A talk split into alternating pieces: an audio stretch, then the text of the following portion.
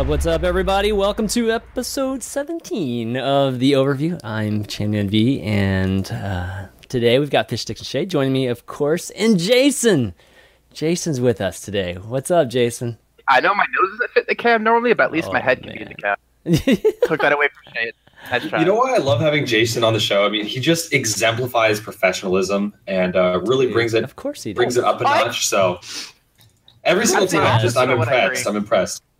I mean, I just love being here every- every week. You know, my two favorite people this week plus Jason, so it's gonna be a good, Ooh. good mm. show. Well, speaking of Jason and why you enjoy his professionalism, so Jason's going to be joining the overview as a periodic guest or just a periodic host whenever he can make it. So he's busy. So welcome to the show, bud.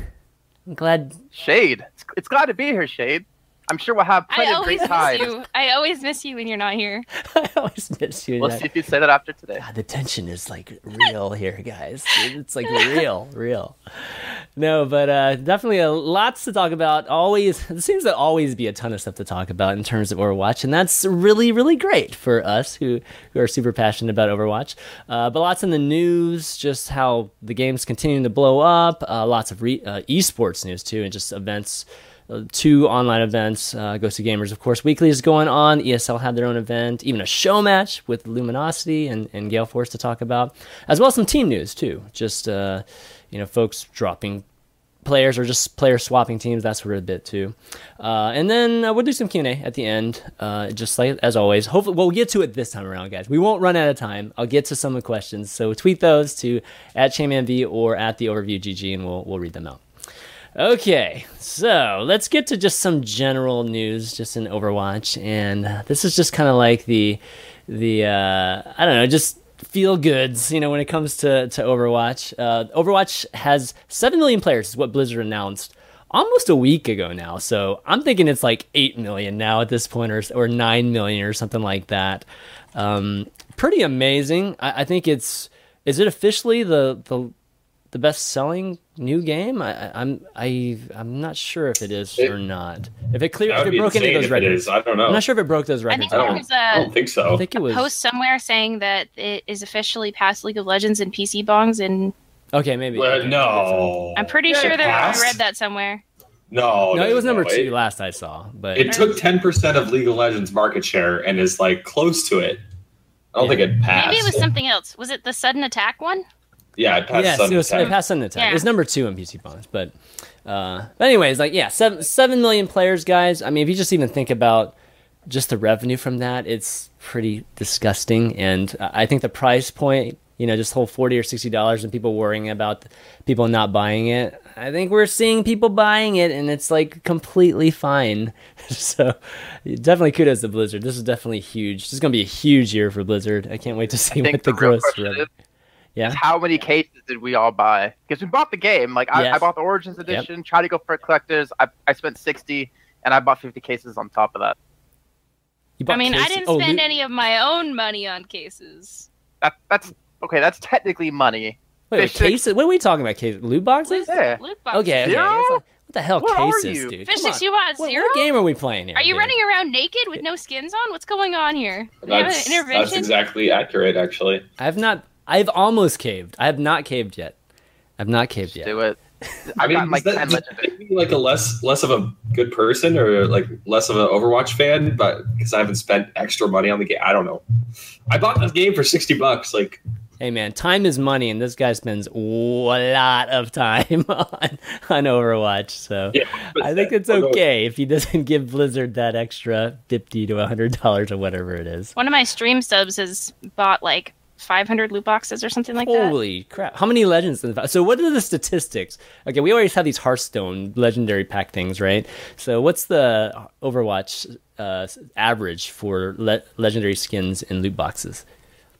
And There was a post about it. I think I found it once. Let me let me look at it real quick. okay, I wonder if it's the same. I wonder if they they just borrowed the same algorithm that, that the Hearthstone folks use. I would like to think that it's random, so when I get like seven blues in a row, I don't feel Okay. like Blizzard screwed me over. So this was over the course of a thousand boxes, a sample size. Yeah. Common was fifty, well, it was ninety-seven percent apparently drop rate. Rare was 78% drop rate, Epic was 25% drop rate, and Legendary was 9% drop rate. But No- percent of like damn. total of Yeah. drops, Legendary was only two and a half percent. So Okay. pretty hard to get Legendary, I guess. Never yeah. buying a loot box again. Two and a half, yeah. And then of course, fair, I there's get- not that many legendaries compared to how many commons and rares there are. So, I guess the percent's a little misleading. Mm, I guess. I mean, it might. You know, it might actually represent just the percentage of, of total, con- you know, just total content or whatever that's in the game. I mean, the amount of legendary skins versus the amount of like regular skins per hero isn't really that different. I think most heroes have like six common, two epic, and Oh, there's. I think it's. four legendary, something like that. Mm, I think it's just Six- it's a little different. eight. It's a little bit different for everyone. I mean, there's not one that's like really really low anymore. I think they've caught up with the Genjis, you know, and, the, and the, some of the folks that were missing some for a while. Well, they Um, wanted to launch with each hero having four legendary skins. Yeah, they had. They all have at So- least four. That's true. Mm-hmm. Um, but yeah, too. So I mean, I huh, I want to know how often you get coins because I seriously have gotten more coin piles for legend boxes than I have actual skins. If you count the beta now and and launch. I just got my first legendary last night at level 29. So Oh. I don't know. Wow. Yeah. Okay, that's Um, I got gold. Yeah, I got gold. Actually, now you that got think about it. gold too. Yeah. All right. Yeah, that that kind of sucks. it I sucks saved whenever up you a bunch play of all the coins. characters. I saved up a bunch of coins, bought Raws and Yada, and then the next box I opened was legendary Raws and Yada. Okay, got duplicate coins. that kind of feels bad too. Feels Uh, bad, man. Yeah. You know what? I, I get to play game. I like play game. That is what I, I do. I play I play play game. Yes, that's I can't. Cosmetics, I can't then, look at myself. If there were more mirrors on the map, then maybe I would. You know, maybe I would be tempted to get the. That's loot what emotes are for, Eh, okay, that's true. I don't. I guess I don't run. and killing enough. people. Oh, what are you saying? I don't, I don't kill people. Is that the deal? No, I mean like you're, you you emote after you kill someone. Oh, oh, I see. Okay, yeah, yeah. In case yeah. you get play the game, then you emote and play the game. Right, right. All right, so not only do they have seven, and I mean just more than seven million at this point. Um, the subreddit, holy crap, dude! The subreddit is just growing like on a crazy, crazy uh, um, just rate right now. It's it's the biggest subreddit for Blizzard IPs at this point, past Hearthstone yesterday. So this is I, I don't even know where That it's going to stop. It goes up like my ten God. or twenty k like a day. This is That's- insane. That stat is actually staggering, considering that Hearthstone is one of the biggest games on the like on the planet. It's got a big esports scene. It's got all these pros that stream all day. Yet, in just a matter of the first week after the game came out, we've already beaten Hearthstone. Uh, I mean, there's a lot of sides you can point at that show that Overwatch is actually so far ahead of most other esport games uh, in, in terms of how early it is in its life cycle. But the fact that it's already the biggest Blizzard game on Reddit is kind of insane. And uh, yeah, I'm like constantly adjusting my predictions for where this game is going up after seeing just how quickly things are growing. But uh, obviously, we, we talked about it last week. The subreddit is massive. It's got 370,000 subscribers, 18,000 people on it right now at, and at any given time, but still nothing about esports. So Yeah. uh, oh, that you can't- me so hard. you can't tie it one to one with the the esports growth Of of, this game, but uh, I think we'll start seeing it seep in eventually. As I mean, to be fair, improvements happen. Competitive subreddit's gone from like what Mm-hmm. 2000 up to 18,000 over the course of a week or two. So it's starting to filter over, but I think nothing tilts me more than going to Overwatch subreddit and just seeing play the game, play the game. Look what I did. Mhm. Look what I did. I got two kills. I got a I'm revive. It just tilts me so hard. I mean, yeah, it's it, the game's out, so obviously it's going to be there and people are like, "Look what I did." But like you compare this to to, or to Global Offensive subreddit, and it's just it's just night and day. But eventually it'll change. But yes, of course. ugh, yeah, we talked about so this bad. last week, obviously to a degree, and um, yeah, it's just people were there'll be fatigue for sure for these play of the game videos, and honestly, we're starting to see less, a little bit less of it on on the. I just don't see it at all. I filter it out now. you just filter it out. Yeah, that's not Yep. true. The tags are nice that way. Uh, but the competitive, like you said, the competitive sub- subreddit is growing fast. And Fishsticks, you're actually a mod on that that subreddit now, right? Yes, I am. Uh, I, I swear to God, I like I wasn't gunning to be a mod. I'm just like, hey guys, you should make a tournament calendar. I'll help you. And hey guys, you should put the tournament calendar on the sidebar. Hey guys, there's a team, there's stream team for competitive streamers. Like put that on the sidebar. Then I'm just like, you know what? Just make me a mod. I'll just do it. Uh, so they said yes, and yeah, now now I'm going to contribute a little bit over there. No idea how much time I'm actually going to be able to devote to that, but right, right. No, that's least, great. uh, I mean, that's, at least we're doing some little things here and there. Yeah, I just thought even Hearthstone, right? The competitive, uh, you know, sister subreddit is quite large, and and it's become that. You know, you don't see much competitive discussions in the main Hearthstone subreddit anymore, and I think it's it's going to be pretty similar to this in Overwatch. We might just see just giant tournaments being posted in the main one, and then just more meta centric and you know very in depth discussions being being talked on the competitive Overwatch I think- subreddit. If I'm not mistaken, I thought um, the Overwatch subreddit was going to have in the sidebar like tournaments that are happening at the They do, moment. yeah. They're they're I think supposed, that's what Ben did. yeah. Okay. That's in the competitive one, yeah. No, I Well, thought no, it was no, no, no, the, no, in the that's not the regular competitive one. one. The regular It's the regular Uh, one. yeah, no, Kiki said last week. I think that they were working no. on having it included into the new one. Their Ki- like Yeah, Kiki said that one, right? during the Kiki said that in the chat during the during the show, and literally right after the show, I saw something on the right bar. So there, There was a there's there's tournament. already- oh, the upcoming events. yeah, I there's see. already upcoming events. Oh, Yeah. cool, cool, It might cool. even I been like there it. before the show. I just didn't notice it until after we talked about it. Yeah, I was I going to say didn't- I didn't Kiki's a that base, is basic. Kiki's basic. She's messaging me right now, yelling at me for having a white shirt on, but she's basic as hell. She's basic as shit. No, Anyways. yeah. So there, there will be some. You know, there, there'll be some mention, and you know, I, I mean- I, would like sticky stuff like on the front one, but you know, that's just me, of course, and just The somebody. thing is, We'll get there. It'll be Yeah. fine. I'm a little Like- bit concerned, like, because the mentality that I'm so used to seeing from the Overwatch subreddit, like during closed beta, was that nobody wanted to see anything about esports on the subreddit. So that concerns me a little bit, like going into Mhm. after release, what people's reactions are going to be. But I don't know. Yeah. I'm a little bit. I'm a little bit worried just based off of past events. Hey, thing for me is- yeah, go ahead, Jason. Oh, thank you, thank you. Sorry. Uh, I think for me, it's it's like a- as as Ben said, there's 18,000 people there at any given time. That's let's just be generous and say 50% of those are going to say, "Oh, a tournament's going on right now. I want to see what this is about." That's what 9k people just randomly tuning into a stream to see what's happening. Maybe they'll get interested. Maybe they'll start playing competitively. Maybe they'll start following streams and tournaments. It's just like the potential um, amount of people I can see a tournament coming, even if they just stop in for two minutes, is is nice. I mean, you had Gosu Gamers, which I think we'll get to later, had twenty thousand views for their weekly, Mhm. uh, and the ESL 27. one, twenty-seven thousand. There you go. Like just another nine thousand to that, and you're pretty much bigger than any of the Blizzard games right now when they do a major event. So, Mhm. well, not Hearthstone, but Yeah. Yeah. Absolutely. There was Uh, and, Sunday uh, for a few hours. Overwatch was like the biggest game on Twitch for Yeah, it's pretty good, and uh, and also even though it's a far cry from the main subreddit, to be sure, but the competitive subreddit is averaging like 400, 350 to 400 p- concurrent people on it at any given time, and that's actually like the size of medium-sized subreddits for games like Mhm. Street Fighter, right? So Right. our competitive subreddit alone is as big as main game subreddits for a lot of other games. So that's actually pretty good. I'm, I'm really happy to see that. And it's just the beginning, like Jason said. I mean, we it's grown what like fifteen thousand, I think, in the last week. So I mean, if it even gets to a hundred thousand for a competitive one, that would be just amazing. Actually, Yeah. that'd be outstanding. Uh, just to give you some idea about who's you know talking about it. Obviously, I mean, I've been listening to different gaming, different gaming gaming podcasts and live just shows and whatnot in the gaming industry talking about Overwatch or just you know completely infatuated with Overwatch. But even billionaires like Elon Musk are and, and also like recommending this game. So uh, that you know the the extent of which this the game is, I, I think uh, reaching people is crazy. I mean, we haven't seen anything like this before, right? I mean, have we seen anybody like Elon Musk talking about League of Legends?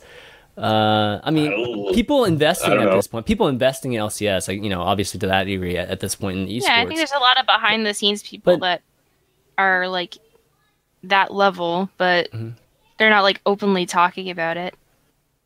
I'll I'll say when I saw the Elon Musk thing, I was really, really happy because there's only two things in this world that I am a blind fanboy for, and one of them is Overwatch, and the other one is anything that Elon Musk has ever touched in his whole life. Uh, I, I own Tesla stock. Like, I've, yeah. Do you so own this a the Tesla perfect pair. car though? Not yet. Not yet. Okay, all right, all right, cool, cool. So what you're saying is when you saw this tweet, you just freaked out. Pretty much. Super Pretty fanboy. awesome. Yeah. I should retweet this. I should definitely retweet this. What am I doing? You haven't retweeted it? So much for a fanboy.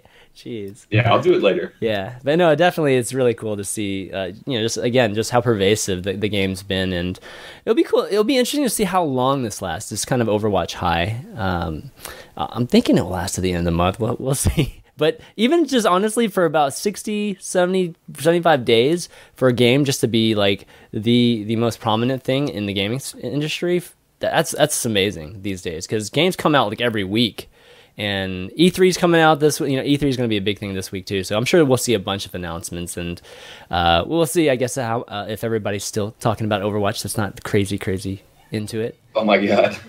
what Sorry. Did you see this tweet from G2A on the on the chain? Oh, let me see Oh god, it's too let good. get, let me get what is it Making it in oh you mean in the chain for the Elon Musk chain yeah? no I didn't see it all right let me let me see what this is Wait, I oh, it didn't work. Hold on. I know it didn't work come on man Hold on. Hold on. jeez come on Why did it? There it is. Oh my god, I didn't see see the play Overwatch tweet in this chain. This is amazing. Oh, this is awesome. Okay, I gotta show this. Oh god. the similarities are just crazy. It's it's amazing. Did you see the Overwatch one where they said, uh, "If Yeah. you need any astronauts, we have a gorilla for ex- with experience." Yeah. No, definitely good. Nice, great entertainment. That's for sure. All right, uh, let's move on to the next bit of news. Uh, so banning, so the ban hammer. You know, we've talked a lot about just you know Blizzard uh, being research, just being on the lookout for hackers. Definitely putting da- down the ban hammer for hackers, and uh, you know we've seen more public announcements from China, spe- particularly uh, in the recent week. That talks about them banning. I think it was like the first wave was like fifteen hundred people. Yeah, fifteen hundred seventy-two people and that uh, just you know statements from just Blizzard, uh, like NetEase and as well as Blizzard have been very firm about you know there's no tolerance for for hacking. Obviously, we'll, we'll we're not going to ban people quickly. We're going to do our you know, just the due diligence for it. But when we ban it, it's going to be you know it's it's going to be quick and it's going to be you know don't think you can get away with it. Basically, is what they're saying. I think the best part of that story was actually the like quotes from the guy that bought four different copies of Overwatch and was like banned on all of them for cheating. It was great. It's like that's a lot of money. you, just You have to spent on the compare it to like Counter Strike as well. So in Counter Strike, the game costs at like its minimum was like three or four euros or Mhm. bucks, whatever, when it was on sale for a major. So people stock up on tons of Smurf accounts. But on Overwatch, like I don't want to spend forty bucks on another account because I wanted to cheat on my main account, kind of thing. Not to mention the fifty cases I bought. So I don't know if cheating would be as prevalent in Overwatch, just for the fact of how much it costs to like re up if you do get caught. But I definitely know there's a lot of websites promoting like wall hacks and, and Mhm. stuff like that. Yeah. I don't know if I necessarily agree with the mentality of like, ooh, this game has a big price tag, so like we probably won't see as many cheaters because Hmm. I mean, if you're the person making the cheats, you're probably making a lot of money off of it. And it's like It's well, I mean, in the discussion, in in you know, to Jason's point, in, in the hacking discussion, especially in CS, CS and and other communities, the price point of the game has always been like somewhat of a deterrent. Uh, so I mean, I, I still think it is because a lot of these guys don't want to spend you know 40 50 dollars every time they they want to you know give it a try, right? So I, I do see it happening a little bit less, just because of that. Yeah, I think the one thing to take note of is just there's no pomp and circumstance from Blizzard. They're not making a big deal about this, but Mhm. you know they want everyone to know that they're going to act decisively. So watch out, guys! No cheating. Bad Well, move. also, you have to keep in mind on how I don't know if Blizzard does this, but the way Valve deals with cheaters in CS, they're gonna let people cheat that they know are already cheating to see how many people are using that hack. So they ban everyone at a at one given time. So instead of banning one person at a time, they're banning thousands, and that way it, you kind of get a bigger grasp of people pulled into it or pulled down. I don't know, banned from it Yeah. than just constantly making the people who make the hacks adapt it. So they take out people in bigger waves, which I'm assuming they're kind of going that same route with banning that many people at once. What do you What do you guys think about the technique of just putting them in this? Like, don't don't tell them that they know, and instead of banning them, they just put them in this bucket that's just like purgatory bucket, where you only play against other hackers and and They cheaters. should do that with tracer players. Oh my god. It'd just be a bunch of tracers against each other. Oh man. Nah, purgatory is when you're surrounded by eleven Meis. Ugh. makes me cringe just like thinking about.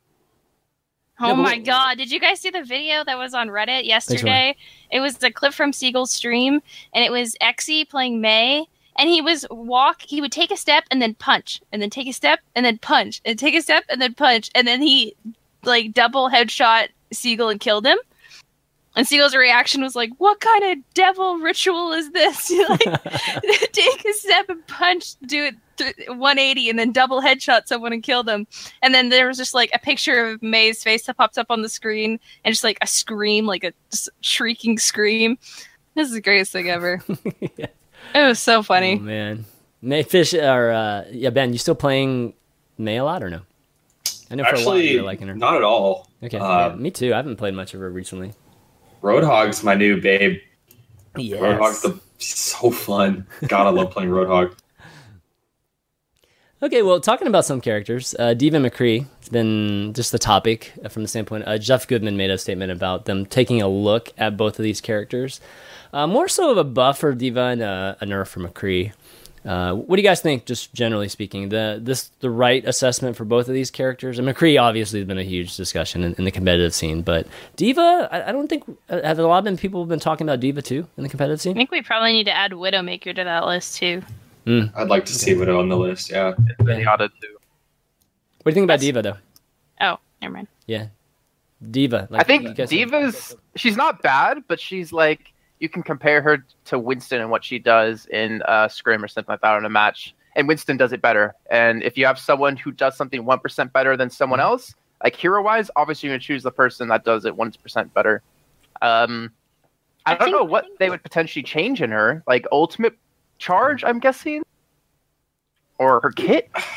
I don't know. Oh, D.Va's in a really weird position right now, I think, because it's uh, the one thing that she does have over Winston is that at close ranges, she actually has better DPS. Um, and she can do things like take down a Reinhardt shield a lot better. Um, and of course, Widowmaker. of course, her knockback is pretty good. Defensive defensive matrix is actually like my new favorite counter to a good widow or a, a bastion set up behind a Reinhardt shield. Uh, but beyond that, you're right. I mean, Winston.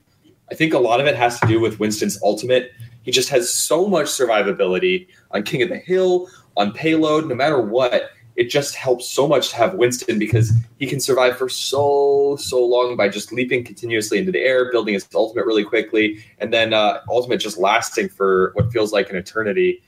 Um, I think you know, frankly, to bring D.Va back in, I, I wouldn't mind seeing Winston toned down a tiny bit. I think D.Va could use some love as well. But like, if, if I were Blizzard, I'd I'd like shorten. I think I'd shorten Winston's ultimate by a couple of seconds. Um, and then in terms of tuning D.Va, I'm not sure what it is. Maybe just being able to move a little bit quicker when you're Yeah, shooting. I think um, I think that, that would that would be a, a huge help because you're so vulnerable when you're actually trying to shoot as Diva, and that's one of her big problems. Also, her hitbox too on her on her freaking her huge. hitbox is Yeah. huge. Yeah, just like Zenyatta as well. His hitbox is ginormous. But I think like he needs one. He just gets one shot by a fully charged Yeah. Widow in the body. Yeah. anyways. thing is, so True. while we were casting at TaKeTV, the tournament, we noticed and we heard from Suga a lot of things about a Widowmaker. Obviously, she's really strong, and a Genji can basically 1v1 a, a Widowmaker if they're equal skill. The problem comes into when a Widowmaker is being pocketed by a Mercy, and then a Genji can't beat a Widowmaker and a Mercy 1v2. So, but to bypass that, you throw a Winston in the mix. A Winston and a Genji can beat them 2v2, but I think if you throw a D.Va instead of a, a Winston, you don't really get the same effects. You don't get the shield, you don't get the AoE damage, the constant damage as well. Um, it's a little bit easier to run away from a D.Va, I'd say. And again, like as like Fishstick said, the ultimate out of Winston just makes his survivability shoot through the roof, and he can easily leap back just like a Genji can if they pick up a kill or two. So it's really hard, I think, to nerf Winston in a way that you wouldn't be affecting his skirmish power in like a two on two like that versus two Winstons, like the whole double Winston combo. But I mean, we'll get into hero our hero limit discussion later. But yeah, I don't I don't know what you can do to D.Va Shade. Do you have any thoughts? I don't know. Sorry, we've been Um, talking the whole time, so I wanted to get you in on that. Yeah, I mean, I would like to see one of the things that I think I hate personally about playing D.Va is when I'm shooting, I move slower, and Yeah, that kind of bothers me a little bit because she only really does damage when you're like really, really close range. So the fact that you know you have to first of all get in close range, which isn't too hard with her boost, but you know, like once you get there, you're just slowed down, so it's hard to really like keep people mm-hmm. Yeah, I mean, close enough to actually do damage to them. That really Yeah. bothers me. So I'd like to see them maybe not remove it completely, but take away just a little bit of the movement debuff when she's firing. Because there isn't really is there Yeah, anybody else that has that. that. I'd agree with that too. And I, I have like I don't think kinda- anybody else, like even Winston, as powerful as his gun is, doesn't have the like problem of he's not slower when he's shooting Yeah. his gun. So right. Yeah. I, I'll even s- give. I mean, even from the standpoint of just enjoyment factor, or just you know, kind of this feel when you're playing the game. I think D.Va firing and not being able to move is one of the worst feelings like I have during the game when I'm playing it. There's there's not very many things in the game where I don't feel like it just you know flowing wise and just for this character it actually feels right. And that's like the about one of the only things in the game I can I can point that just doesn't feel correct in terms of even just design. Just you know, when you design a game that's to feel good for your users. So uh, yeah, both balance and and design, I feel like that that could be changed. I mean, if they want to keep D.Va the way it is, then people have to adapt to her play style of just, well, you're not really going to kill anyone, but you'll be a nuisance and you'll distract a Widow and a Mercy for a while while the rest of your team tries to win in a 5v4 or 5v5 battle. I don't know. She just doesn't, she doesn't have her unique niche anymore. Because you have Winston who does his own thing, who jumps in the back lines. You have Reinhardt who protects the front. You have Zarya who protects DPS, uh, also does a lot of damage. Yeah. And then you have uh, Roadhog now who is just ridiculously strong when you pair him with a Reinhardt just to sit behind the shield and not be an ult soak anymore. But where does Diva fit in? And she doesn't have that unique playstyle that makes her uh, accessible in a competitive way to like any strategies. Yeah. Yeah, good point. Okay, well, McCree. All right, so everybody's been talking about McCree at this point. So, what what do we change about McCree? Because you know they've right been click tw- damage, stun duration, okay. all right. everything. So I mean, stun duration is one thing that they have played with, right? And you know, you know, Jeff on actually the Overwatch, my other show, it, we talked a little bit about just why they they only chose that, which was he gave the reason he gave was just having your teammates still be able to assist in some way, but at least having the the cooldowns between the stun and the right click, have that still be basically unchanged. So at this point, I don't, you know, I think we everybody could agree that that's not that's not enough. So they need to do more.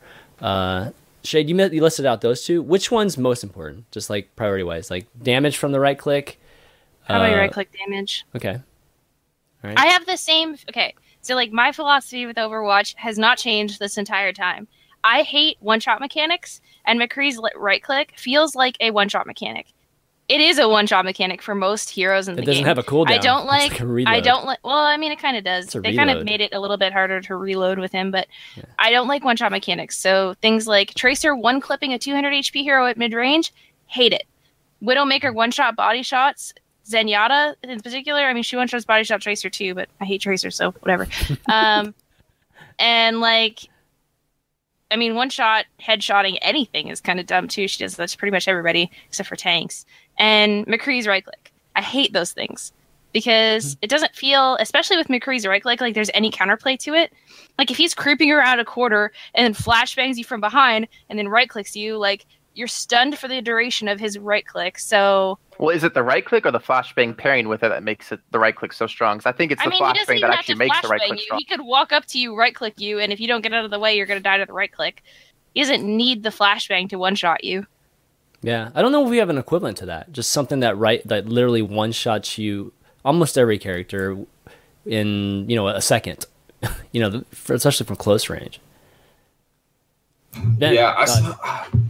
I mean, there's a bunch of different ways that you can tune McCree. Um, I don't hate the idea of a flashbang being used uh, effectively with teammates.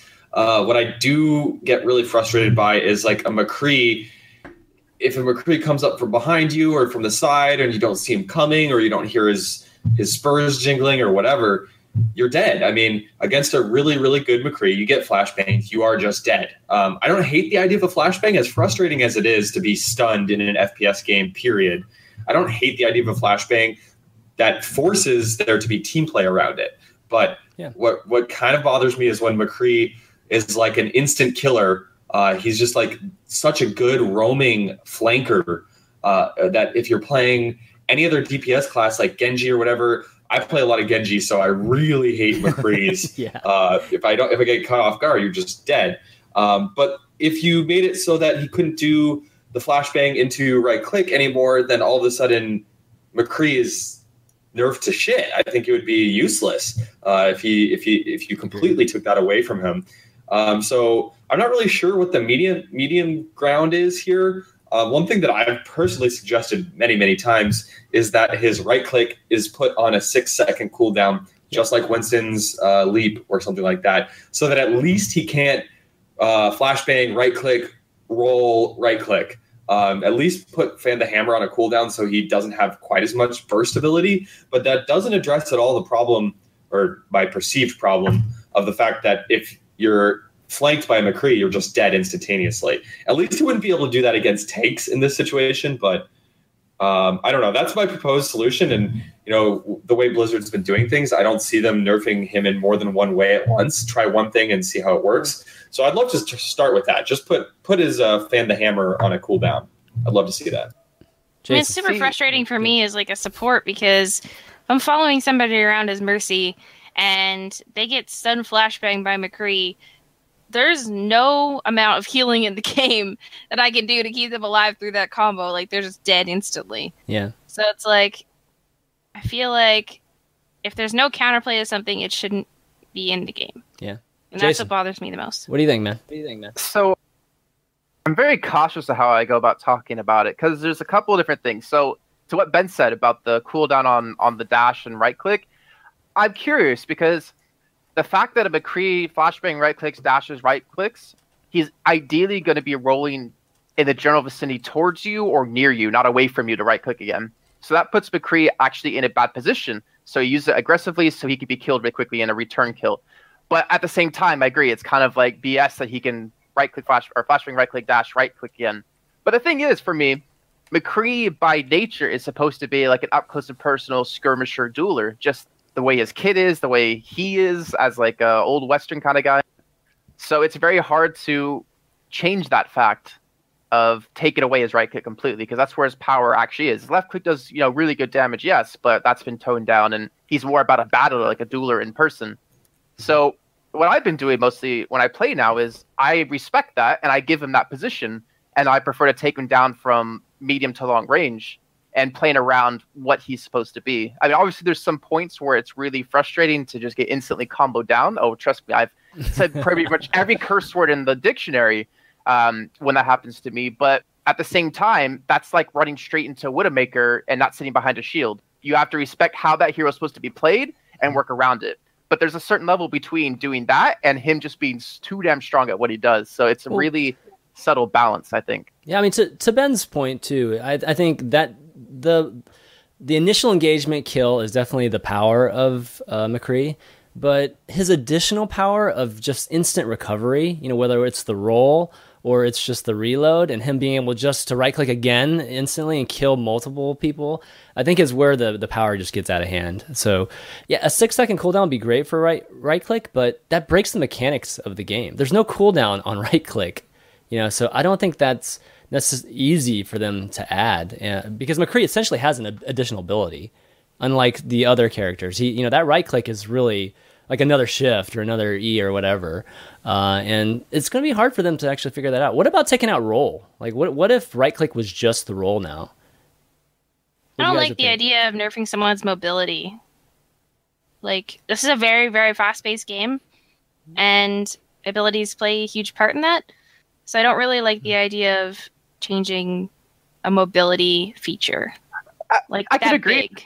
At the same time, you also have the fact that if you're going to be McCree and you're going to play that close and you're not going to have an escape, you better sure as hell get a kill. So there's like a there's like a positive and negative to it where if you're committing to playing that close, Mhm. you're going to pay the price if you the price if you fuck up. So I agree. Like mobility is is huge in this game, and that's why you see Lucio played almost every single game.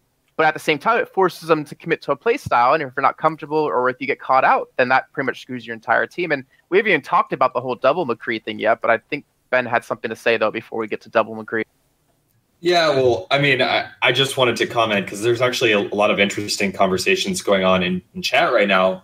A number of pro players uh, talking about this stuff right now in our chat. So welcome and thanks for tuning in, guys. Uh, no, I, I actually I wanted to agree. Like, it's frustrating personally as a Genji player to be flanked by McCree, but that's really what McCree's strength is. So I'm not saying change McCree entirely. Um, I think you're totally right, Jason.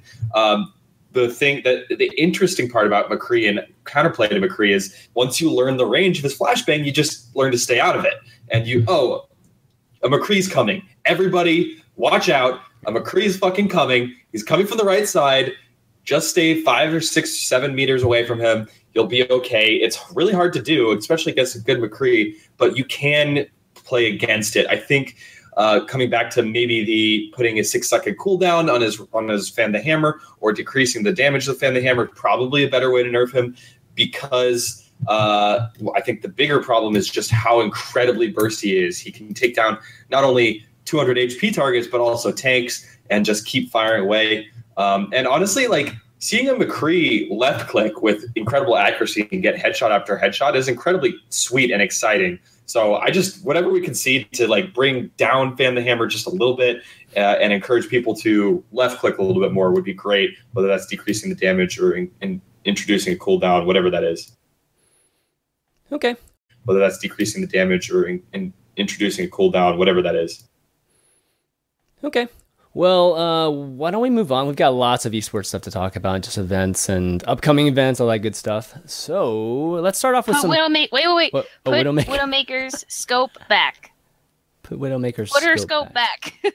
To where it was previously. Oh, you mean where it was before? Okay, yeah, yeah. they like And- and- silent nerf or silent buffed Widow in closed beta, and like no one even bothered to talk about it. But like her scope is gone. She can just see everything now. Also, make make the make her wall hacks last for ten seconds, not fifteen. Please, like fifteen seconds. Come on. Anyway, let's move on. that is that is definitely a long time. Okay, so let's talk about team news. Uh, so Rogue announced some news. Uh, you know, after Rogue won the takeover, they announced they they're dropping one of their players, IDDQD.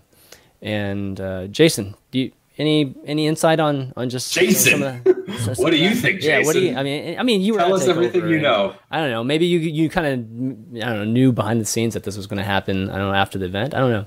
Anything? Um, yeah, I knew it was coming. okay. Um, Yeah. I want to be very careful about how I talk about it, though. Okay, just sure, Because sure. I don't want to say something that hasn't been released publicly about it. oh, okay. Um, but no, I knew it was coming. Um, I it was mostly due to personality differences. Um, whereas this is this is where I was talking to the team uh, in a bar after the show. Actually, um, they were saying that so the five out of the six players on Rogue are super focused just about winning. They want to win. They want to win. They don't care about anything else, especially when the game's going. Mhm. But from what I was being told, IDDQD is more about like, is everyone okay? How are you guys doing today?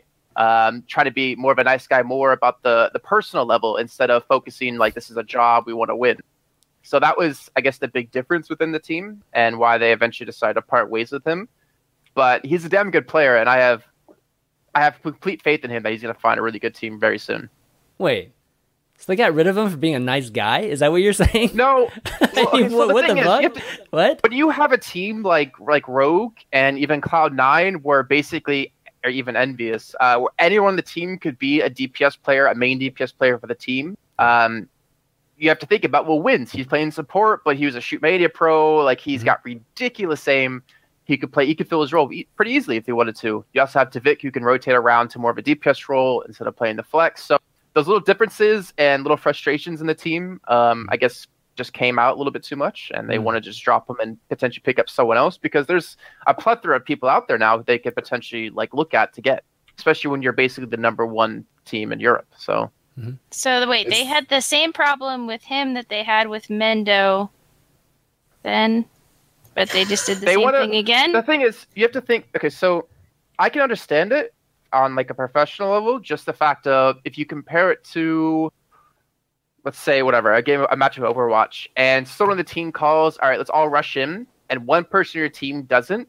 it's just kind of like you're mentally not in the same place and you're not focusing on the same objective. And whether or not that was in game or out of game, out of game being we want to win everything we possibly can, we want to put all of our time into practicing, it's going to change how a team works. Whereas you have a team of six rushing in together and everyone knows they're trying to accomplish the same goal in and out of the game. So, mm-hmm. yeah, I mean, if they want to drop him and find someone else, more power to him. I feel bad for IDDQD because he puts a lot of heart into the game.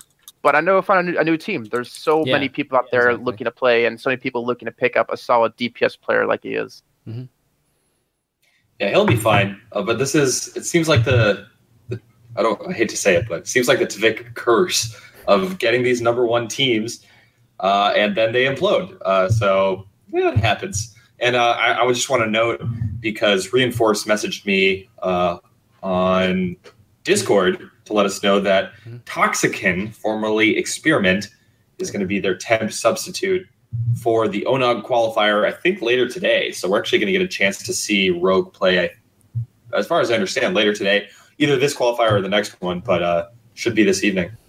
All right. So tryout this period. This doesn't solve the logo problem. The logo. Rogue, please change your logo. oh man. Yeah. oh man. Okay. Well, hopefully we can check that. You know, check out Toxikin and uh, see see how they do. Right. Uh, well, he was playing for team for Team Experiment. He actually did a pretty damn good job. But okay. my question is: Is he still going to be playing? Does did Reinforce say if he's going to be playing DPS, or is he switching to support for him and wins is going to be playing damage, or? Hmm. Was there any was there anything on that, or is it just literally he's subbing? No, he just he messaged me. It must have been like four in the morning in Europe because I don't know what's with you European guys. You just don't sleep uh, in the afternoon here, and it was just like, yeah, just let me know. So that's it. Okay, that's all I got. Okay, um, let's talk about uh, some events. So the Gosu Gamers EU and NA Weekly started up again and uh, lots of view. I mean, great viewership, you know, for both. Uh, ben, you casted the EU one, surprisingly the EU one, not the NA one. So you hey man, it's just based on availability. Yeah, yeah. They needed a, a stand-in, so okay. that is what I did. All right, so you're up early, and obviously UNZP casting it. Uh, Team Envious, you know, didn't play the previous week, you know, in either the lands that we, you know, we covered, uh, but they came back with a vengeance this week because they basically won both of the events.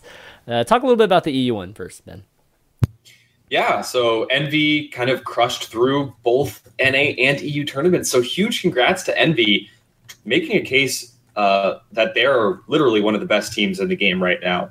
I was so impressed with how well they played, and you know, frankly, it was kind of a relief because I, I was a little bit worried. Um, you know, the the current Envious team is basically like the old IDDQD uh, with Tailspin uh, now on the roster and I wasn't sure how they're going to play. It's a bunch of European players who are out here in North America. Uh, just for the last week now, they've all been moved out to North Carolina uh, for, into the Envious house, and they're playing in a LAN environment, practicing together.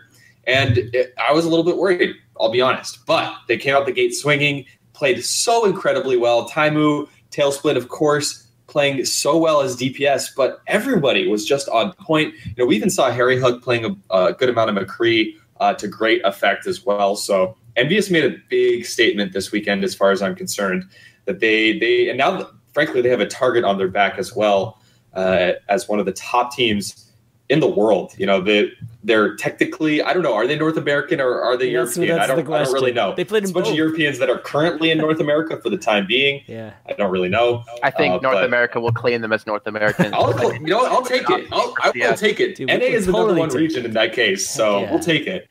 Um, but yeah, I mean, man, I, I, the grand finals was so sick, mm-hmm. so incredibly fun to watch.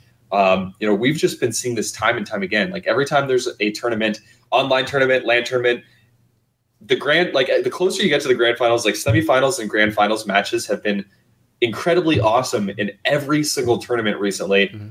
Um, it was a little bit one sided towards Envy in the end, but it was still super fun to cast and watch. Yeah, Shay, did you end up catching a lot of it? Either either of the um, tournaments? I saw a little bit of the EU one. Mm-hmm. I didn't catch any of the NA one because we were running the show match. Yeah. But yeah, we'll talk about it. Um, I don't know. I'm pretty excited to see Envious kind of appearing, and I guess they're not appearing. They've kind of been around for a while, just a different team. But yeah, I'm excited to see the actual org have a team playing again. Yeah. Jason, thoughts? And I mean, there was no doubt in my mind that they were going to destroy every NA team. To be honest. I They wanna haven't played play Cloud9 Cloud9 yet. Cloud9 Last time they did Yeah. play Yeah, Cloud9 yeah. won. All right, all right. All right, hold your horses, Jason. Cloud9 will be thrilled soon. Don't worry. Um, But you know, it's they what they dominated Europe, they dominated North America at the time. Yeah, it's pretty obvious, it's pretty expected, and Tailspin is a damn good damage player, so it doesn't surprise me that they're going to be the top team or second top team, whatever you guys want to say in North America. Um, but no, yeah, expected, hundred percent expected. Okay. I would uh, like their first game to have hero limits. And Yeah, like, that's what I was going to bring up next. No, no, Yeah. they were not the first tournament. No, not the first tournament. No, ESL Hero ran the tournament. ESL was Get the outta first here. tournament. We ran You it were first screaming at me. I was like, "Excuse me," because. I knew this was going to happen. We ran it, and Europeans Oh, loved it, but North Americans didn't want it when we Yeah. ran these tournaments. And Yeah. then we were told to not run hero limits anymore, so we stopped running hero limits. And then now people are going back to hero limits. So it's like, what?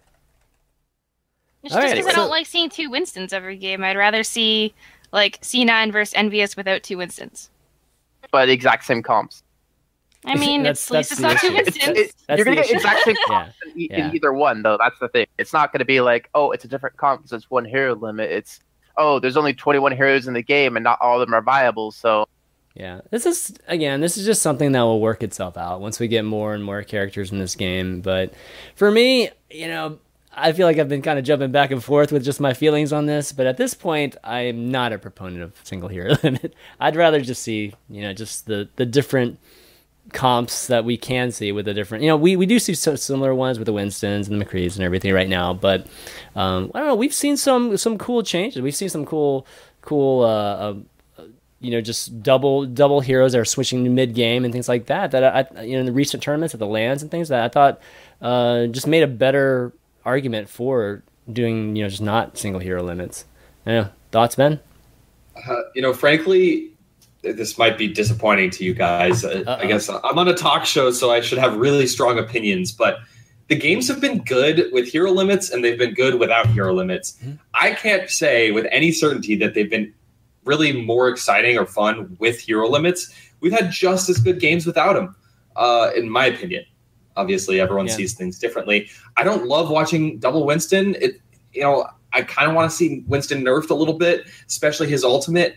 Uh, but if he's balanced properly, then I don't mind Winston at all. I don't even mind double Winston if it's if it's not crazy OP and people can can counter it. So, frankly, like my, the vert. My, for me, the verdict is still in progress. Uh, we, we haven't come to a final decision yet uh, over in my camp, and both ways are fun, both ways are good. Like, look, it, it's a good game. It's a good either. It's a- it's So I have a- diplomatic approach. I have it's a not good even analogy just the for double Winston for me though. It's like the double Winston, the five Tracer, one Lucio, like on Koth. It's just it's not fun. I can't speak from a team competitive perspective, obviously, but from a spectator person, like I'm watching the games, I'm like paying attention to what's going on comp wise, and that's not fun to watch. It's not fun for me to sit there and watch five Tracers, one Lucio run around a Koth map just trying to buzz around like mosquitoes. It's just Well, okay, so it's one of these things where, as a spectator, I I agree with you if it became like just the norm and every single team was doing that.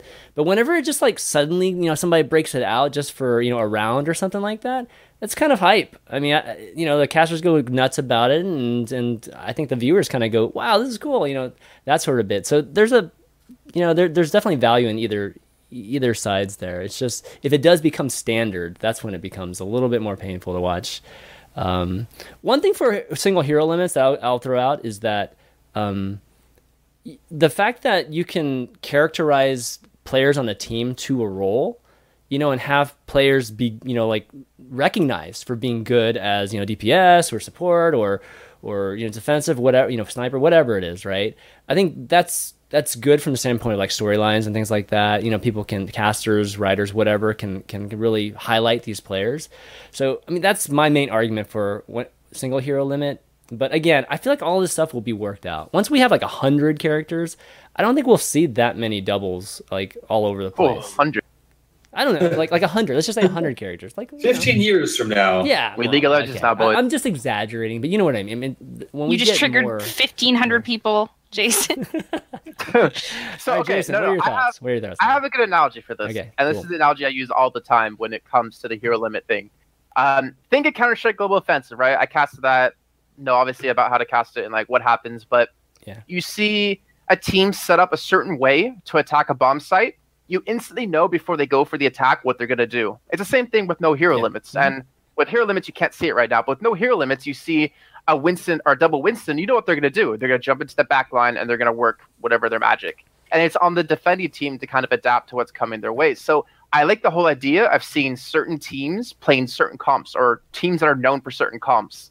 Like, um, obviously, players are known for certain heroes, but if you have a team known for like running like a double Zarya combo with like a Winston or whatever, it makes them more unique. It gives them more of a personality. So I, I like the idea of that. And one hero limit, unfortunately, doesn't have the ability to do that just because there's just not enough heroes but it also gives you the ability to, to throw out these weird comps that the enemy team won't expect, and then everyone will go insane about. Like, oh my god, I didn't expect this, and then the meta will change. I mean, Mhm. we didn't even see Soldier play that often until what a couple weeks ago, and now he's pretty much like always played because him with the Mercy is just ridiculous. So the meta is always adapting. I like seeing that just these little intricacies and uniquenesses with uh, each team and, and what they play. I'm not saying make hero limits a permanent thing, but for right now, it kind of feels like it's necessary from like spectator perspective. Maybe not forever.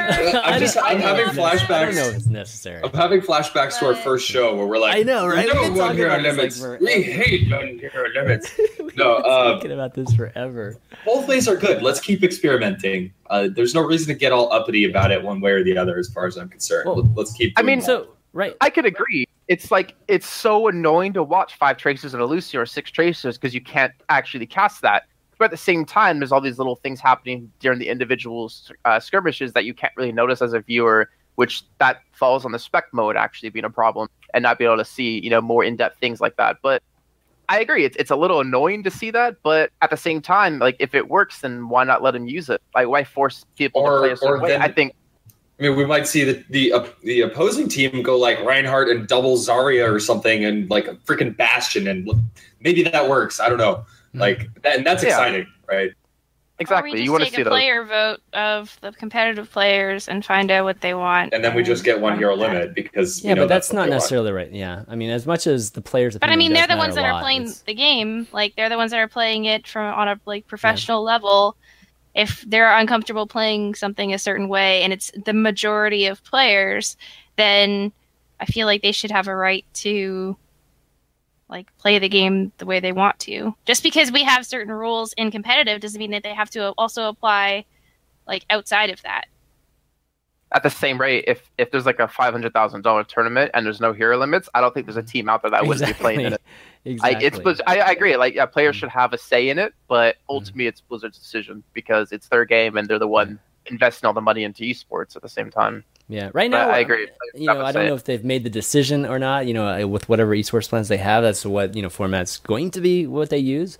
But right now, you know, I, you know different events should just keep trying different. You know, some of them do single hero limits, some of them don't do it, and we'll just get our, our flavor, our cool kind of cool flavor every time we we have these events. You know, and I think for now, I think that's that's good. Eventually, we'll have to pick one. And, and that'll probably be you know just set in stone, and that's what they're gonna have to do for like you said, five hundred thousand million dollars, whatever it is.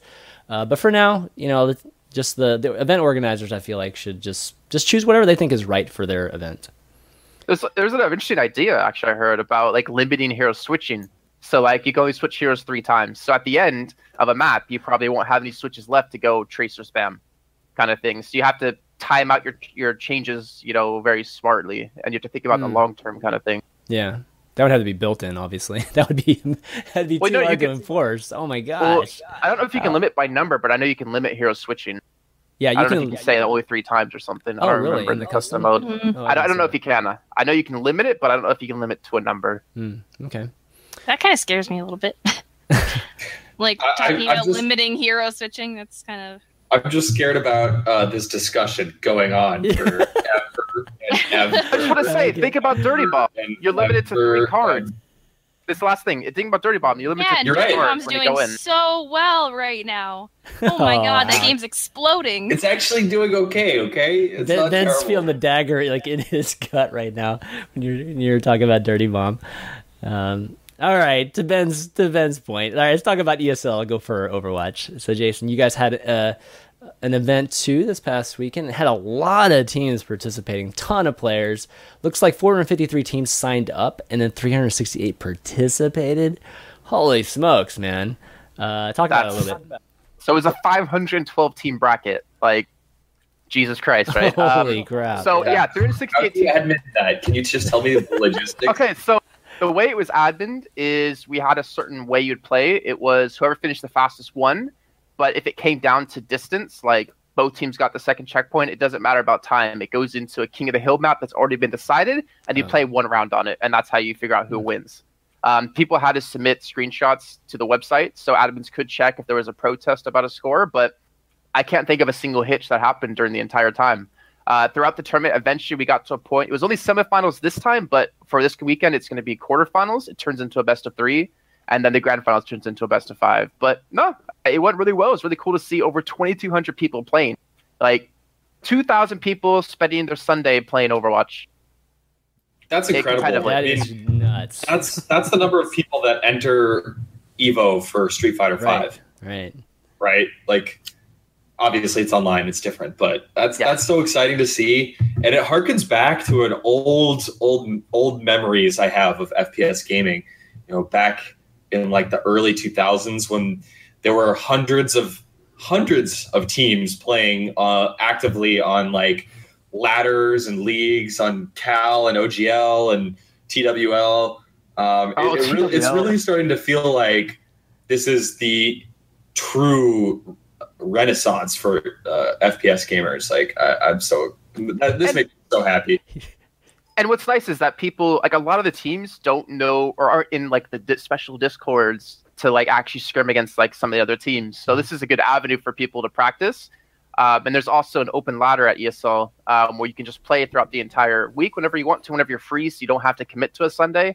And all this leads up to a monthly final. So eight teams, the top eight teams in points from the Sunday Cups, and top four teams from the open ladder playing a 12 team tournament um, at the end of the month or in the next month that's casted, and you play for even more money at that time.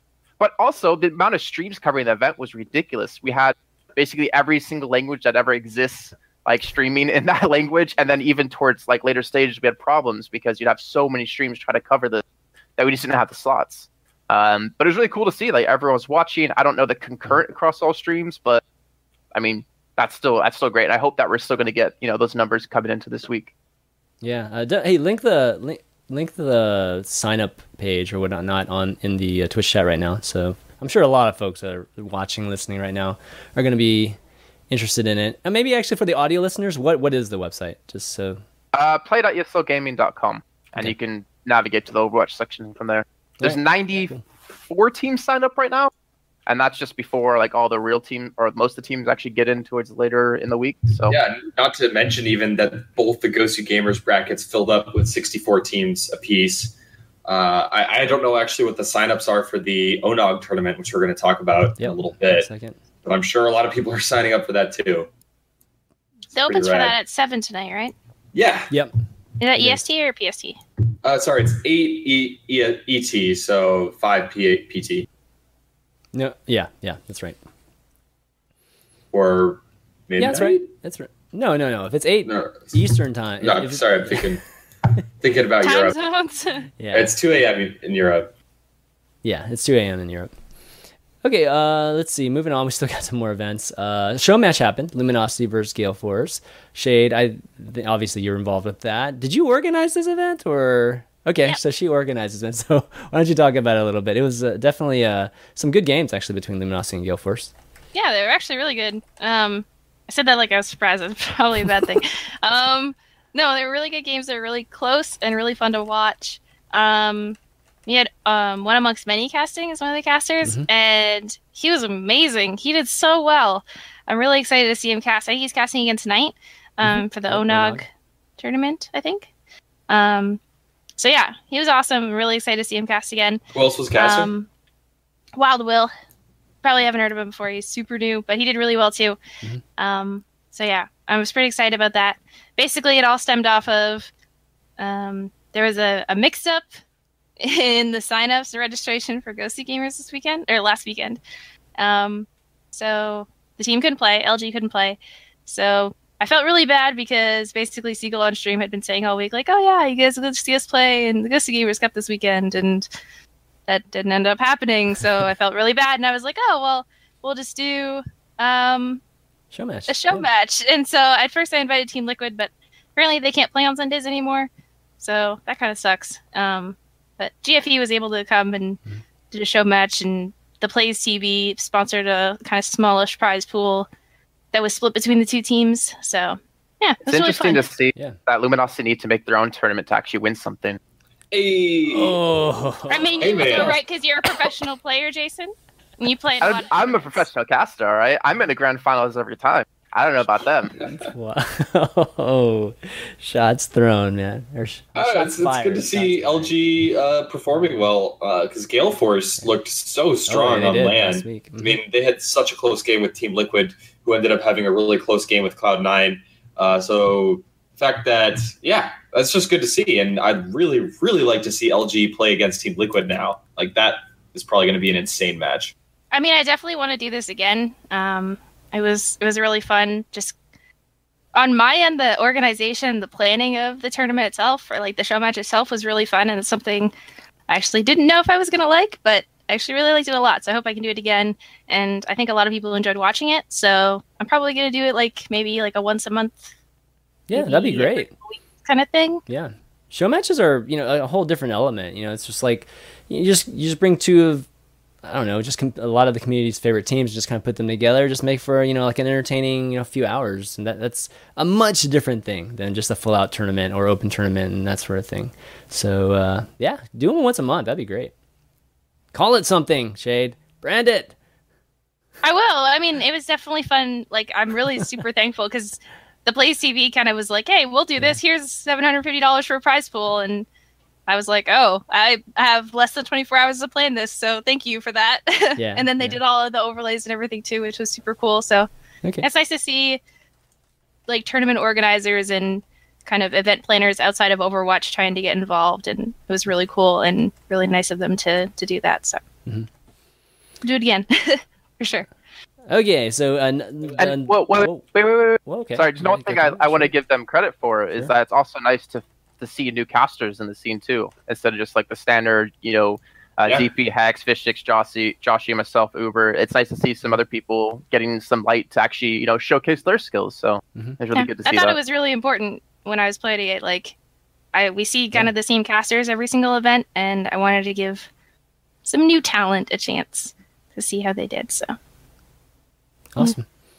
Okay, Onog. So we've been talking a little bit about Onog here and there leading up to this, but they have their second uh, event, which it's called. It's not the Onog Invitational. It's Onog Operation Breakout, uh, and this is in tandem with the Video Game Voters Network or VGVN. For folks that might have seen, you know, just the acronym around.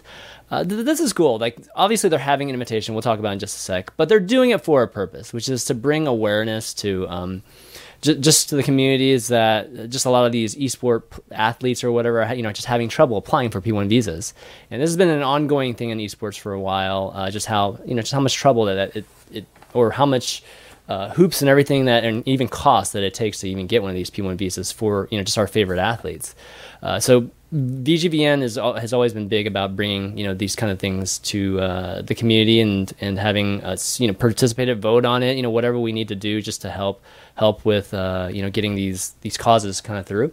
Uh, but the tournament itself is 15k. Uh, ben, you were like a huge part of the first one. Um, are you helping organize this one at all, or no? Um, I'm advising, but I've been almost entirely uh, hands off with it so far, uh, simply because I don't really have the time right now, unfortunately. Right. Um, but yeah, the first Onog tournament was kind of uh, something I worked on with those guys, and I'm really happy to see them jumping into the scene again and bringing in some cool sponsors. The first time we had Geico, Yep. which is kind of cool, but VGVN, Video Game Voters Network, is sponsoring this again, and uh, VGVN is a lobbying firm for gaming causes Yes. in the U.S. government. Uh, so that includes stuff like the visa issues, which we were just talking about, which is extremely pertinent right now because one of the most famous Smash Bros. players, uh, Leffen, just went through this big issue where he wasn't able to come to the U.S. for like six plus months, and it really hurt his career. Um, and he finally got a visa, so big good time out there. or c- good timing there. Uh, so I'm super happy to have them. And lobby, if you're an American, like oh lobbyist, it's like a dirty word basically. Yeah, it. Uh, but it's basically just how politics works in the United States. You need to have this type of organization. Uh, so I, I really love it. It's great all around. Fifteen thousand dollar prize pool, which is the biggest uh, we've seen yet. Uh, we're going to get to another tournament in a second uh, that potentially is even bigger than that. But 15K is pretty awesome. And the open qualifiers begin tonight on twitch.tv slash one nation of gamers. I think it's going to be one against men, one against many, and I forget who the second ZP. ZP. Yeah. Yeah. Z, they're going to be casting it uh, together uh, just in a little bit later on today. I unfortunately can't cast because I'm 100% underwater right now with E3 coming up next week, unfortunately. Mhm. But yeah, it's going to be going to be totally awesome. I'm really looking forward to watching. Um, they just released the rules, and it's going to be a one hero limit tournament. Uh, of course it is. just announced. Just now. Something it's- that might you mentioned uh, player visas. I might have totally turned tuned out if we had talked about this previously, but um, how does EnVyUs being mostly EU players, but living in NA affect them participating in NA lands without player visas? I, you know, I, I don't know. Mike Hastor is a pretty smart guy. I know he's partnered with the local government out there, so maybe he can pull some strings. I don't know. He might have some connections, but Thing is, I don't sure think people realize how important visas are. Uh, I remember back during LCS, uh, Gambit Gaming, which was a Russian team, was actually barred from coming to certain events because they couldn't get visas for it. They also weren't allowed to physically stay in Cologne during the time to have a gaming house here because they could only be here for like three months of time in a year. So they'd have to only, tra- they would actually, this is what would happen. They would travel like on Wednesday to get here for Thursday and then sleep and then come straight to the LCS and then play Friday, Saturday, go home. By the time everyone got home, it was already Tuesday. They get one day to practice and they have to fly back again. So it's actually really important in general for teams to be able to get visas to go to different countries, not just in the U.S. alone, but also in Europe, which obviously can't do with the uh, American politics. But it's it's really a big deal. Yeah, so yeah, and actually, uh, even some teams recently in E League, the TBS Turner Broadcast Network League, Australia. uh, that just ha- that just happened. Like they had visa issues just a, you know a couple weeks ago. So this is still a big issue. I want to bring up something real quick, by the way. okay, go ahead. uh, X-Ray 2X and chat actually linked me to uh, an interview with Jeff Kaplan where he talks about the McCree nerf because we were wondering what they were going to do. Mhm. And basically, Jeff Kaplan says we're looking. What we're looking at right now is the fan of the hammer damage. We're going to reduce it. The goal is to make it so that McCree can still use his combo that we love, which is flashbang and fan of the hammer, or on somebody like Tracer. McCree, uh, McCree should be able to kill that Tracer. We want McCree to be able to counter people like Tracer, Genji, and Reaper, but I don't want him to be able to kill tanks and shred them apart. Winston. So yeah. we're looking at the right click damage. But anyways, back to back to Onog tournament. And yeah, I guess we should talk about the actual teams and tournament itself. uh, they've announced they've it's going to have uh, four teams qualifying and, and two open qualifiers this week. But the invited teams are Cloud9, Reunited, Team Liquid, EnVyUs, Luminosity Gaming, and Gale Force at six teams, and they're going to round it out up to ten with the qualified teams. And obviously, you can tell there's a bit of an NA bias. They invited Reunited because uh, they were in the grand finals of the last ONOG tournament. But uh, this is taking place during pure booty hours for EU. It's like two or three or four or five p.m. No, actually like five or six p.m. Uh, what am I talking about? Pacific. So yeah, like no earlier than midnight or two a.m. start time in Europe for these qualifiers, and it's NA server only, so it's not explicitly region locked, but most likely going to be region locked. Yeah. Yes, I said what is booty. booty hours? what- what again? is Can you booty specify hours? the- I thought, the Pure I thought booty. of hours was like Pure late ass. I thought that was like late night. Fish sticks. I What I mean is it's pure ass for Europe. Oh, I think it meant like pure booty ass. call hours. Oh, Yeah, yeah, I was thinking booty call. I, I'm, Yeah, I'm using I was FGC lingo. Okay, come on, Okay. get with it. Gotcha. I was thinking that the whole time. I'm glad you brought that up, Shade. Um, okay, well, uh, you definitely check that out. Tune into that, guys. It It's gonna be a big thing. What? it might have something to do also with the um, fact that it's really difficult to play cross region. Um, they might Yeah. have invited other EU teams, but it's possible that maybe other EU teams didn't want to bother playing Well, cross uh, yeah, I mean, Rogue is going to play in the qualifier, um, but I wouldn't be surprised if the majority of EU teams kind of sit this one out. I think they should. It's about time that we see some uh, region locked stuff. I think. I mean, maybe don't lock it, but like I don't I'm agree with you though, because like if you look at the Gosu Gamers tournament, why are EU teams allowed to sign up for the NA tournament Right. when there's I thought more than was weird. 64 teams who want to play in the Right. tournament? I think it's not necessarily fair. Yeah, I agree with that. I totally agree with that. I can agree with the Gosu Gamers ones being region locked just because there's so many teams that want to participate and it's a really good format for new teams to show up. But the bigger ones like this and like the Josh OG tournament coming up, um, I think they probably shouldn't region lock those just because it probably would end up just being in a region locked, I think, more than anything.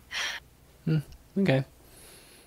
All right, so uh, we got one more event to talk about. Uh, so we talked about the 15k being announced, but we ha- we have a tournament that could be 25k, uh, which is the OG Overwatch Invitational.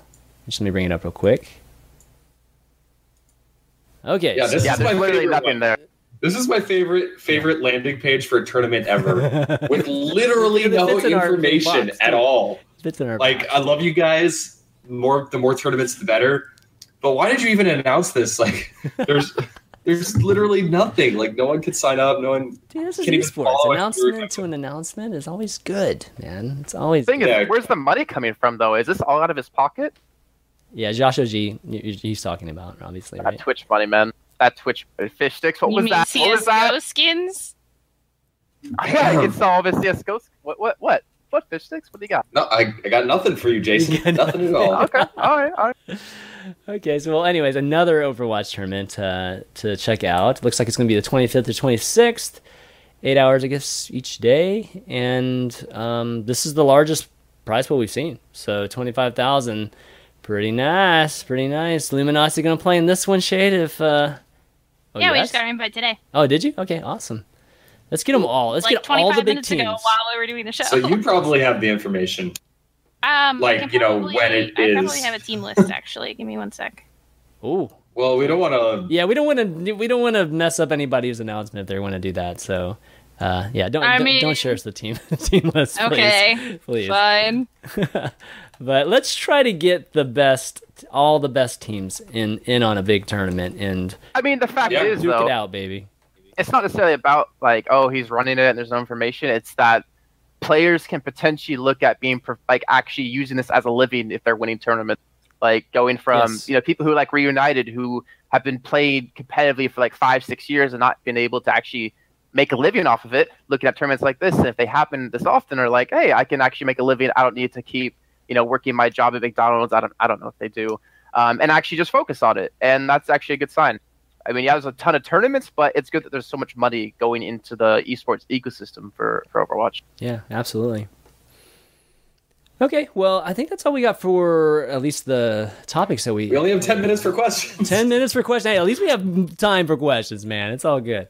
So uh, let's check Finally. out. You see anything in, in chat? You guys can ask questions in the chat too. I'll, I'll yeah, let, it, let us know. Uh, we're at your disposal. What do you think about the esports scene? Comments, questions, tweet them at us, and let us know in the Twitch chat. We're happy to uh, review those and get back to you guys. All right, so looking around here. Okay, everybody was just looking on Twitter. You can uh, tweet them to at chainmanv2, and I'll, I'll uh, see those very, very quickly. Um, how far? Why are you so handsome, Fish Stinks? That's a good question. These shade May questions don't count. Dude. All right, a bunch of people are asking us to talk about hitboxes. Okay, yeah, that's a good. That's a good one. Um, Jason, what do you think? Did you see Thanks, the video? Fish Sticks, for throwing me into that. I mean, you- you're Let's You're talk like a about good that. player, What do you right? Have to do? I like you're know. such a good player. I mean, you'd have really good insight on this one. I saw. You're a I saw a- professional caster, Jason. What's your opinion on this? well, my opinion is uh, something I saw earlier today with the the counter to that, like the the response to it about hitboxes being a little bit wonky. Everyone's really used to these realistic first person shooters like Counter Strike, Call of Duty, Battlefield, where hitboxes need to be perfect. This is more of like a Quake, Unreal Tournament kind of game where hitboxes are a little bit more loose, but you have to play around that. Um, I agree. At some points, it's a little bit eh, like Zenyatta being able to be shot from basically anywhere as long as he's just like near him. Uh, maybe some minor tweaks, yes, but in general, it's not a realistic first-person shooter. Um, I think maybe the tick rate needs to be more addressed than hitboxes at the moment. Okay. Um, Okay, I, guess I don't. there's- Uh. I, I, I mean, I don't- honestly, I don't really know what to say on this topic. what what can we say? Uh, I mean, yeah, it does kind of feel a little bullshitty to be able to hit people when you can't even see them, but at the same time, I haven't felt like it hurts the gameplay too much personally. I, I don't know. I don't know what to say on this one. Oh, I've Shade. seen You play. I You play probably more than any of us, Shade. What do you think? I don't really like tiny hitboxes for one. Like Widow being super, super hard to hit with anything or Tracer. Yeah. It they of both of them bothers have a really big hitbox. a you little what I mean? bit. Yeah, Jeez. Baby D.Va. Like holy shit! How do you hit Baby D.Va ever? How do you kill Baby D.Va with anything? Um, yeah, I don't know. I just like it's hard to hit tiny things. what what frustrates me more though is when I'm ice screen, I'm like around a corner, but on the or like I do a Genji dash or something, and on their screen I didn't even do it. That's that's what annoys me more about hit, than hitboxes, and I think that actually is a big So uh, that- needs to actually be addressed for like com- real competitive play. Those actually are game changing. Okay, that kind of leads to another question that was asked, which has to do with the high tick rate. And I'm actually just looking on Reddit, right? There's actually something on the front page that's the most helpful thing someone could do is concerned or concerned with netcode is play with the actual custom setting, you know, with the 60 um, the the 60 tick and uh, provide feedback. S- So Jeff Kaplan, Well, it's as saying that, impossible right so- now because 60 tick servers or 60 hertz servers are bugged. You can't actually start a game. Oh, you can't even start a game? Oh my gosh. No, it'll just send you back to the lobby, and then you can't hit the start button ever again after that. Okay, well, Um, If we can't even play them, then how are we supposed to give feedback on it, right? Uh, I don't know. Did you guys know about this? Jason, have you tried doing a? a Uh, our tick? ESL tournaments aren't 60 hertz or Yeah. 20 at the moment. It's 'cause because you can't maybe play that- yeah, they're, they're actually it's actually broken as hell right now. So Okay, okay. Well, uh, Jeff- Blizzard is aware, guys. yeah, Blizzard okay, knows. Yeah, fix that first. and then- I mean, it'll be it'll be interesting to see though how it works when it actually does, and it'll be interesting to see if their competitive mode that they're reworking for this month will be 60 or 20.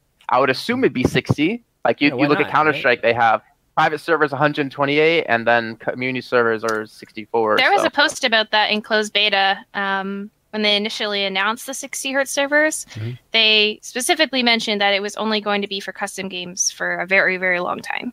That they weren't going to be introducing it into competitive mode. Yes, we all want it. Uh, does definitely need some work, and Blizzard is aware. yeah, absolutely. Okay, uh, maybe one or two more questions, and we'll call it. Uh, okay, so here's a question about, um, I guess the platforms, right? Like, the, there's, I think it's clear that they're going to be balancing the game on the different platforms differently. So, are we going to see a competitive scene that's going to be on Xbox and PS4 versus PC? What do you guys think? And it just depends on how well those games sell. If if they sell millions of copies, Mhm. then yeah, of course there will be. They, those guys want to play too. Uh, if it'll ever be even remotely as close to big as PC, I highly highly doubt it. Uh, but uh, I wouldn't be surprised if we do see a scene emerge. It'd be cool to have like I don't know. I, I'm just an Evo fanboy. I come back to Evo, but it would be cool to have like a freaking console tournament at at a huge fighting game event or something. Like that would be pretty rad. It also kind of depends on what Blizzard wants to put into it too. So if Blizzard's focused on their esports being mostly PC based, then the odds of us seeing like a large amount of you know console esports events happening is probably a little bit lower. Mm-hmm. Is I think it comes down to the demand. If there's a demand for it and the player base that wants it, you'll see them. But I don't think they'll ever be on the same level as you know what we're going to be happening in the future.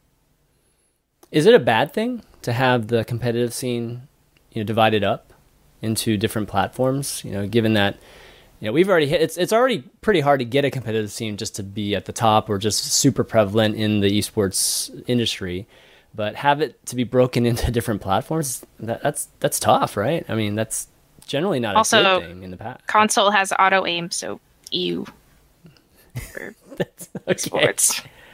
Yeah, I mean, what do you I wanna- think?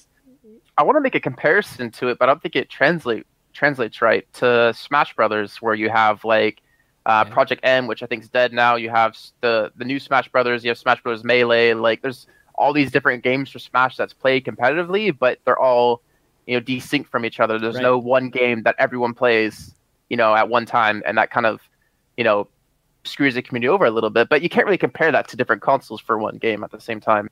I think in general, like esports is always go always goes towards uh, at least for FPSs goes towards um, PCs. But then you have like fighting games, which I, I absolutely love, that only work really on consoles and with the uh, sticks. So, I, yeah, I guess it depends. But I prefer obviously on PC just because it's you can get a higher level of play out of a mouse and keyboard than out of a, a controller.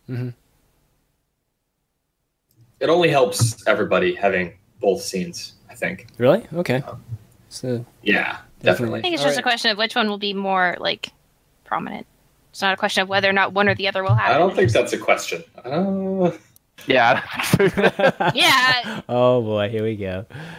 That would be pretty crazy if Well- we actually saw uh we saw I'm somebody on anticipating stick it, that I'm was just saying, crazy. Like, it's not a question of whether or not it's going to happen. Like, there will probably be tournaments for like Xbox and PS4 Yeah, yeah, Overwatch, yeah. but Oh, it's just sure, whether sure. or not it's going to be prominent or I can relate that to Evolve, existing. the game all. Evolve. If any of you guys remember that, I don't want to Yeah. talk about Evolve. uh, So triggered.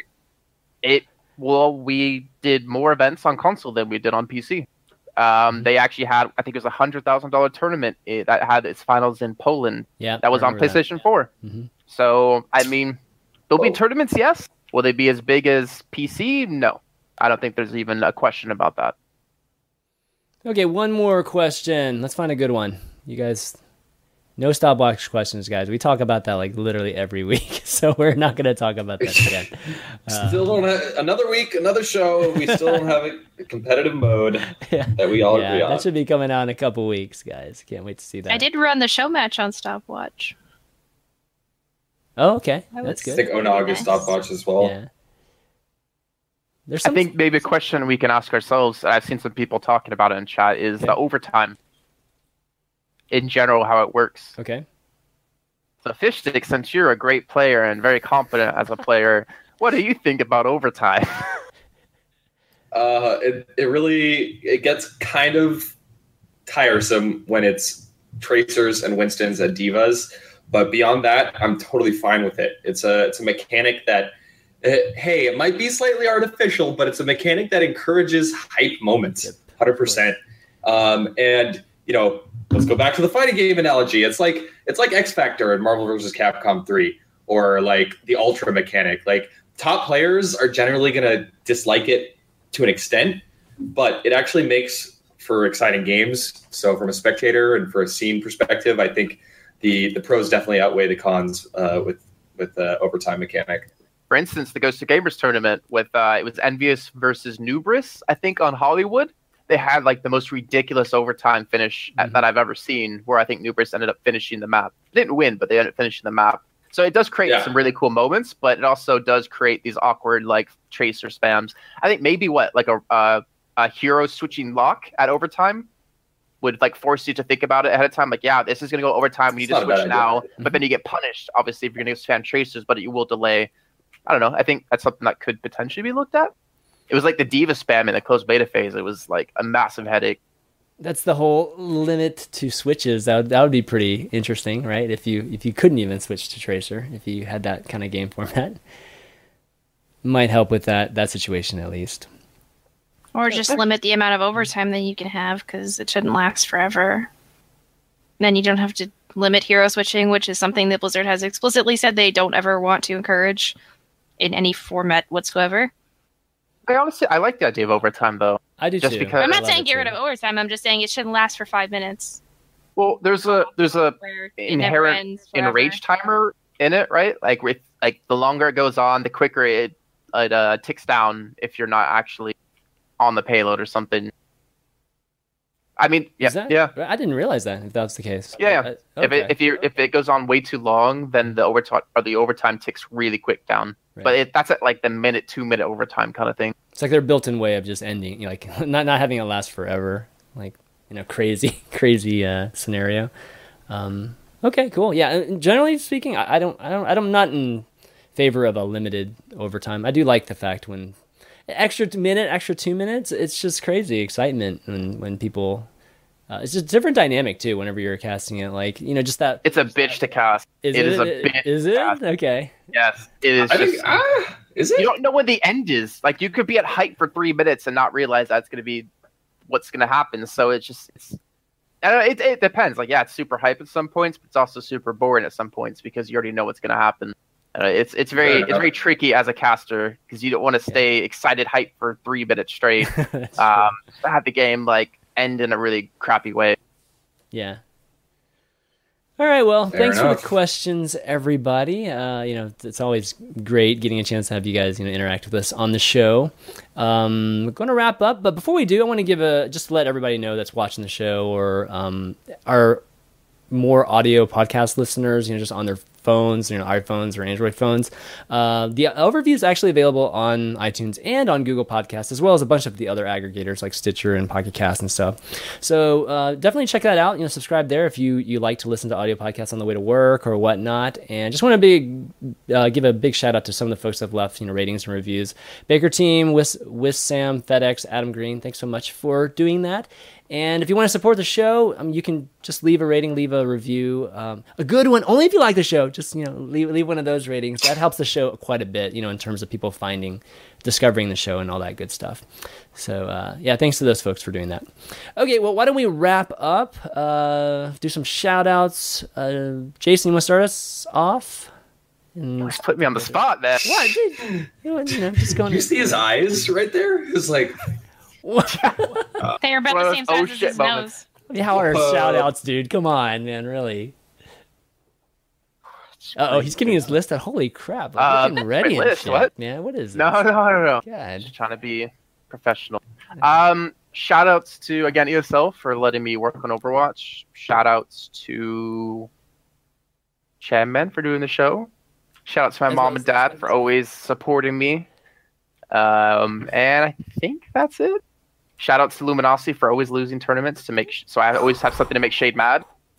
But I love you, Seagull. That's it. Oh, get Oh, out oh, of here. I forgot to show something. Oh, dang it. I forgot to How show about something. shout outs to Seagull for giving us that host? I did, I did. I said, but I love you, shout Seagull. Yeah, Yeah. big shout out for Seagull for giving us the host. Uh, I'll wait. I'll wait for my shout outs before I, sh- I do something. But okay, cool. Shade, shout Pen's outs. broken. Um, yeah, shout out to you guys for being here every week. I love doing the show with you, Jason. Mm-hmm. Um, You have to deal with me more now. I don't even- Yeah. I mean, as much as we like Mhm. banter back and forth with each other, I do love hanging out with you. So ruin the illusion I that wish we it hate each other ways. there. Um, okay, whatever, buddy. Um, uh, shout out to my stream. I see a bunch of my viewers and subs and stuff in chat all the time when we do these, and I love them for supporting me. So thank you guys for that. Um, and everything with LG, the team, and the org in general. Awesome. Okay, uh, fish sticks. Uh, just uh, taking a quick look at some of the teams signed up for the One Nation of Gamers qualifier, and it actually does look like we have a couple EU teams. Uh, you you got Northern Gaming Blue and Northern Gaming Red. You got OW Kings. You got Rogue. Nubris is playing. Clutch is playing. Uh, and Anox is playing the the Cipher and Cooler team. And a lot of good teams actually playing tonight. So it begins at 5 p.m. Pacific, 8 p.m. Eastern on twitch.tv slash One Nation of Gamers. Go give them a follow. Go check it out. we already went over this, Jason. I had to count how many hours already went over it this. was for me. Uh, but yeah, uh, go subscribe to the competitive Overwatch subreddit. Uh, Yeah. Try to make that thing active and post. You know, we're posting things about tournaments coming up this weekend. Tournament vods after the weekend is over. Uh, a lot of a lot of folks have been making guides um, from all kinds of different people right now. Like, guides are coming out for different characters, different maps, different metas. Uh, there's a lot of meta discussion. Um, among many other things going on on the subreddit. So make sure to give that subreddit a look and a subscribe if you so please Yeah. to do so. And that'll be it for me. You can follow me at Fishsticks on Twitter, and we'll see you next week. Actually, you won't, because I'll be at E3. Shit.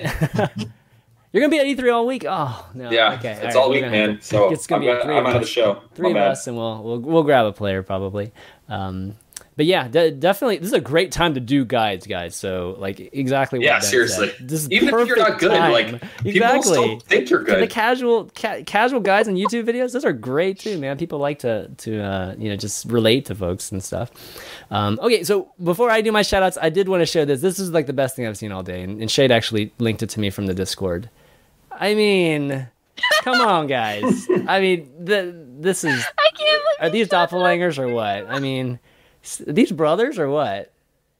Those of you Oh don't know who the guy on the left is, it's Ed Sheeran. So yes, Ed Sheeran looks like Seagull. I mean, that's right. It's not the other way around. It's, it's so pretty cool. That was I can't funny. believe you like that on stream. what? There's nothing wrong Oh my that. god. That's awesome. I'm in so much trouble right now. Have no Why? Why? I know, but Oh, big God. shout out to Seagull for hosting the show. Really, really appreciate it. It just helps you know more folks know about the show. So big, big, big love to to Brandon. Um, but I want to thank the three of you guys for doing the show with me. It's always a lot of fun. Jason, welcome to the show. It's it's uh, you know we've done a couple episodes before, so having you more regular part of the show, regularly part of the show is uh, only going to add to the show, and it's going to be a lot of fun every week. What? Yeah, screw Stir. I got I got to fill his shoes. Stir. What, what, what's Stir got to do with this? Stir's The awesome amount of too. times I touch his butt at PAX is astounding. Oh, God, okay. Uh, for those of you that might have missed the beginning, you can check out the VODs on youtube.com slash chainmanv.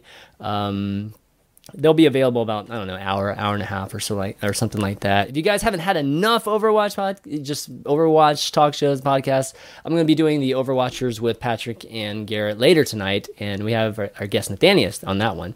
Uh, so if you, you can check that out too on amove or no, it's twitch.tv slash amovetv. Uh, so definitely tune in for that. That's gonna be it, You guys. just see ruin the illusion to 3,000 people that Seagull is not a bird. Seagull's so you know. bird. He's been on the show before. They've seen him before. Gosh. Um, but anyways, uh, definitely tune in next week, guys. It's going to be same time, same place, Tuesday, 4 p.m. Eastern, and uh, you know I'll, I'll definitely tweet out news. You can follow the show